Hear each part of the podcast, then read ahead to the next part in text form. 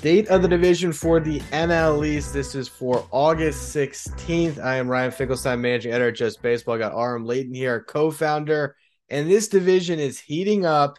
Our top story we want to talk about before we get into anything else, though, is an article we just had that went live at justbaseball.com. Austin Riley is making his NL MVP case.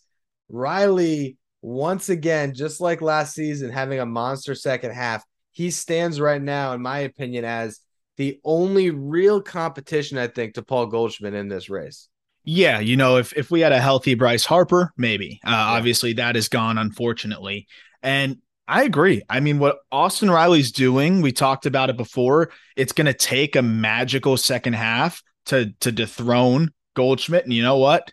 He's on his way so far through a magical second half. And not only that, the, they've got the narrative side of things too, right? The Braves are playing phenomenal baseball. And if they continue to just play really good ball, finish strong. I don't know if they're ever going to catch the Mets, right? That's going to be tough. But if they finish with a phenomenal record and Austin Riley's leading the way, which he has been, you got a pretty good case for this guy who has been probably, I would say, arguably the best hitter in baseball since the break. Uh, you're going to be hard pressed to find very many others. And I think you know, you go and check out the, the piece at justbaseball.com. Leo, Leo Morgenstern did a great job on that, really just breaking down the heroics, as he put it, in the second half from Riley.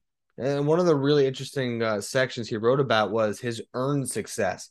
Basically, that the batted ball data is better on Riley than even a Paul Goldschmidt, that he hits the ball harder and that his expected metrics are proving out even more than someone like Goldschmidt. Not to say that Goldschmidt uh, is just, you know, hitting 330 based on good fortune. He's been incredible this year, but it just shows that Austin Riley, what he's doing is sustainable because all of the data is telling us that it is. And that's going to lead to more success throughout the remainder of the season here. Yeah, you know, it's it's it's a pretty simple equation, right? Hit the ball hard, higher chance of that ball becoming a base hit. And yeah. Goldschmidt hits the ball hard, but Austin Riley hits the ball harder. And if we're just talking about, you know, just sheer likelihood of maintaining numbers, I think Austin Riley has a good chance, or if not a better chance, to maintain the numbers because the chase rates are are not really any higher. Uh, you know, he continues to get better at just commanding the strike zone, which has been a really impressive thing with with Austin Riley in his development.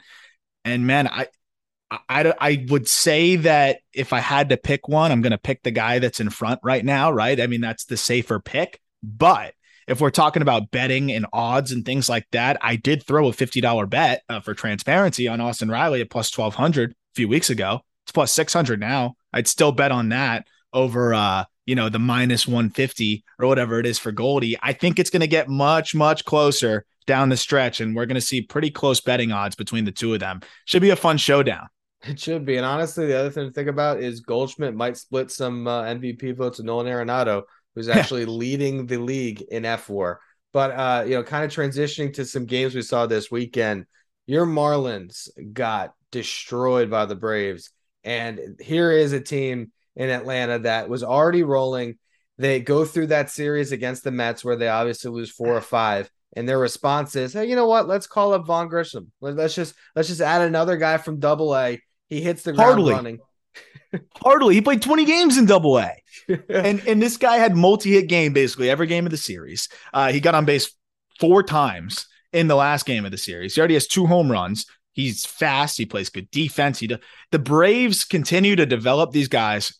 Talk about Michael Harris and what he did in that series. Yeah. Game tying home run in the ninth clutch hits after clutch hits, elite defense in center. They're pulling these dudes up from double who are playing huge parts in what they're doing right now at the big league level. And then they also brought guys up from AAA like it was their freaking practice squad, uh, you know, and they came up, shoved, and they sent them right back down. Kyle Muller came up, carved through the Marlins. Bryce Elder comes up, 10 Ks. Both those guys are back down in triple. Ian Anderson even came up, threw well, back down to triple. I mean, they are so deep right now uh, and so focused on winning right now. So are the Mets and so are the Phillies. And it's refreshing. I love it. You know, we're not we're not babying prospects. We're not worried about service time. We're not afraid to bring guys up from triple to send them right back down. And I promise you, those guys are fine with it.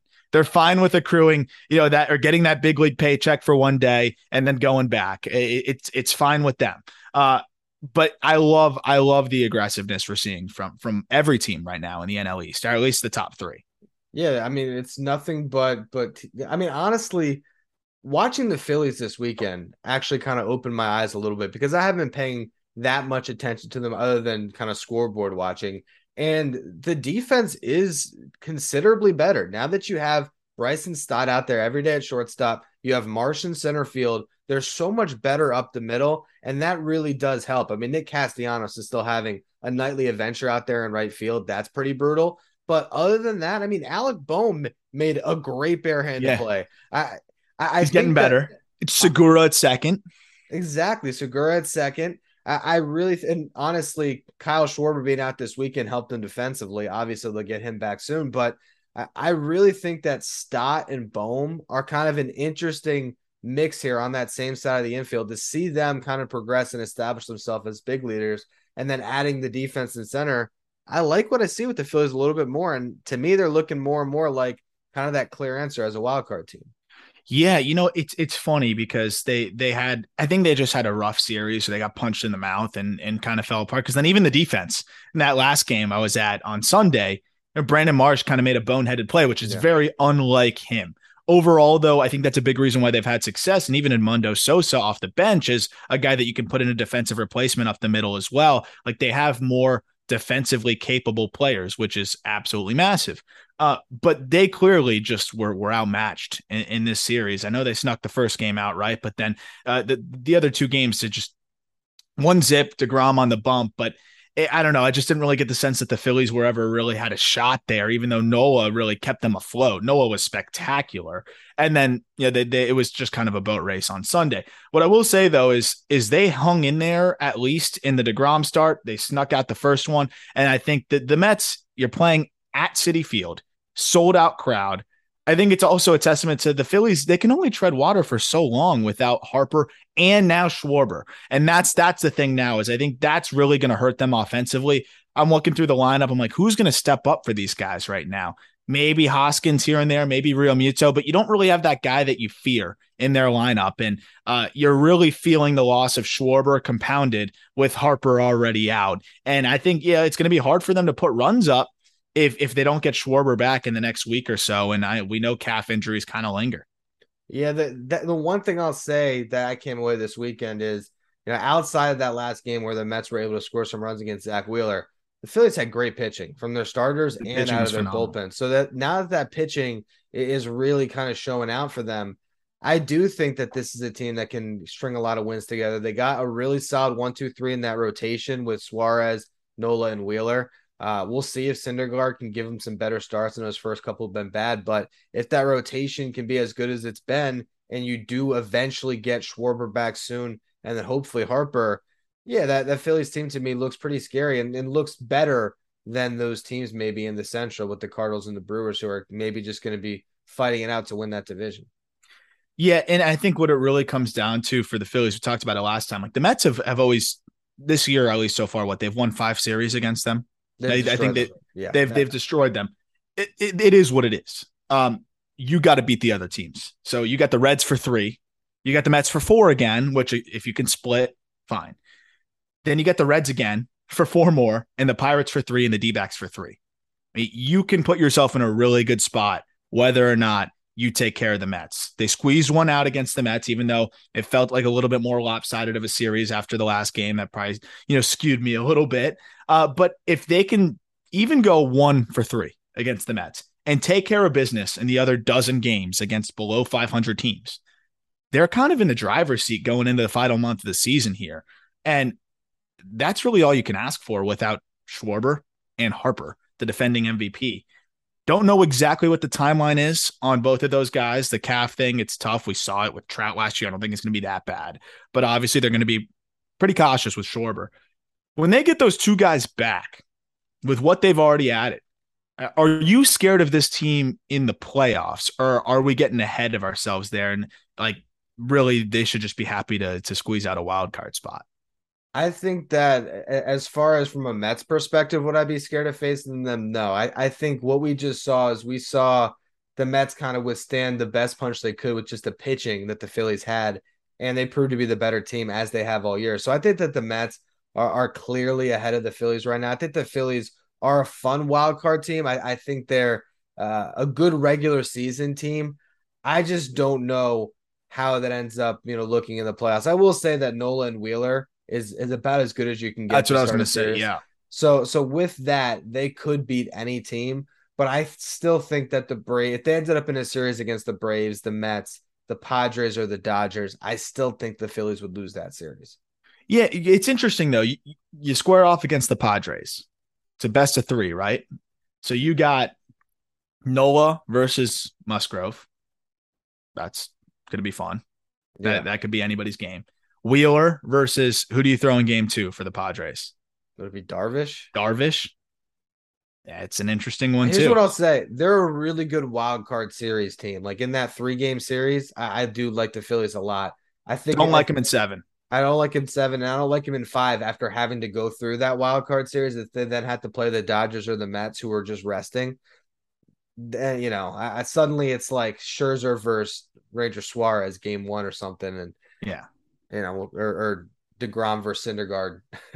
Yeah, But- no, that, that will be a problem. But I'll tell you what, and and you might not like this, and this I promise this is not Mets hate, but I, the the Braves might be, be my pick out of the National League. Eh, Dodgers aside, because the Dodgers are a joke, and you know it, it's just they're going to get Dustin May back, who looks spectacular. But to avoid the the very obvious obvious favorite of the Dodgers. I think the Braves can pull it out out of the National League again this year, and I think we could see a World Series rematch. Is is that crazy for me to say that that I think the Braves could top the the Mets in a seven gamer? Here's well, here's the one thing that I would say is a little bit crazy about that. If you go to the head to head this year, the Mets have won eight of twelve, Sure. uh, and, and I think that the interesting thing about the Braves, if you look at their season, they are dominating sub 500 teams, and I'm pretty sure they have a losing record against teams over 500.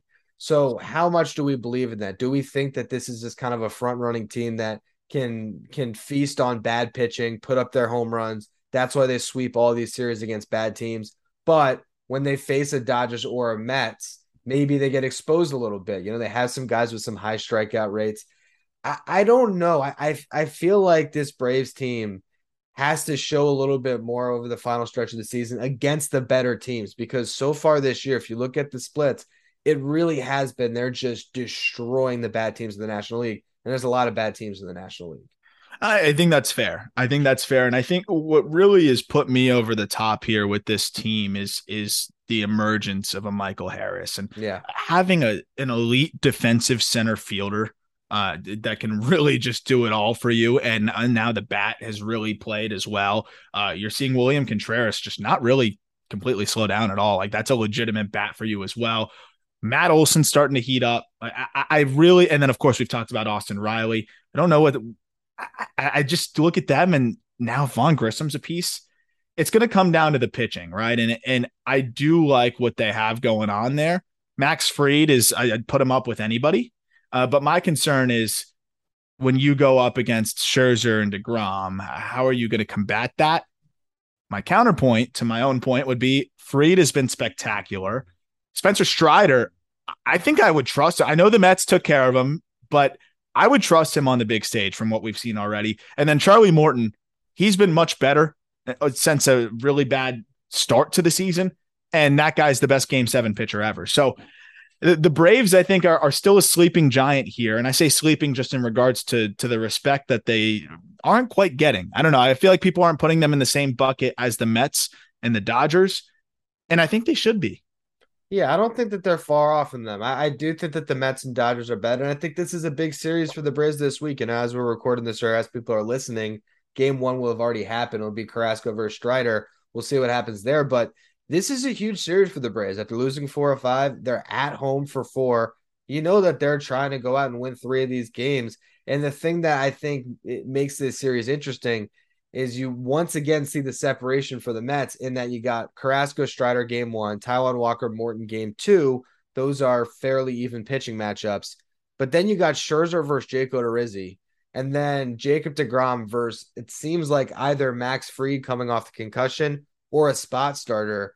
That's where the Mets have an edge. If they can win one of the first two games, they got the Scherzer Degrom, you know, hammer that they can put down on the Braves to close out this series.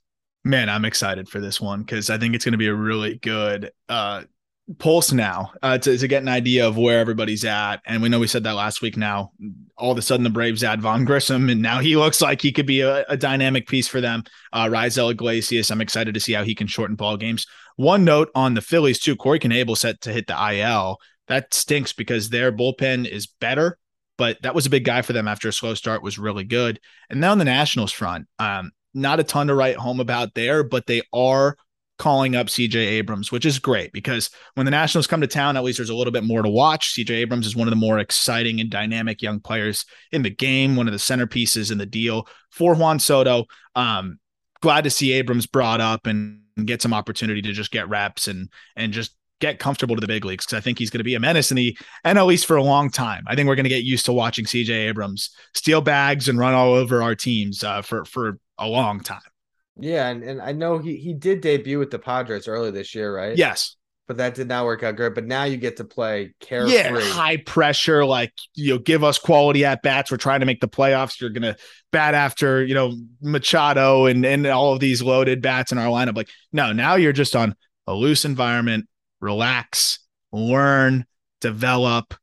It's all good and and I think that's going to be a really good environment for for CJ Abrams to just continue to get better and continue to progress. So Nationals get a little bit more watchable. Uh, the Marlins, we'll see if they promote any other guys. They kind of don't really have any uh, other than Jerar Encarnacion, uh, who I think we could see probably pretty soon. But you know, it's it's it's three teams right now in the NL East, and what's cool is these three teams have probably never been closer all season than they are right now. Uh, so we're gearing up for a nice little final here. We are. We got big series to start out the week. Mets Braves weekend. It'll be Mets Phillies, uh, and we'll be covering all that next week on the state of the division for the NL East on Tuesdays.